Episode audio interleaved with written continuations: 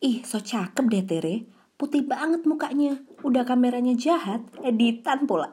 Kalau nggak di komen, malah so ngartis nih anak. Masa muka sama leher beda warnanya?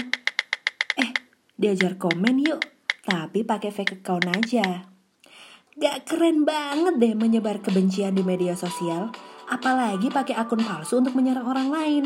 Kelihatan banget pengecutnya. Ingat, memberi komentar bersifat bullying bisa dikenai pasal Undang-Undang ITE nomor 19 tahun 2016. Berhati-hatilah memberi komentar di media sosial. Stop bullying and think before posting.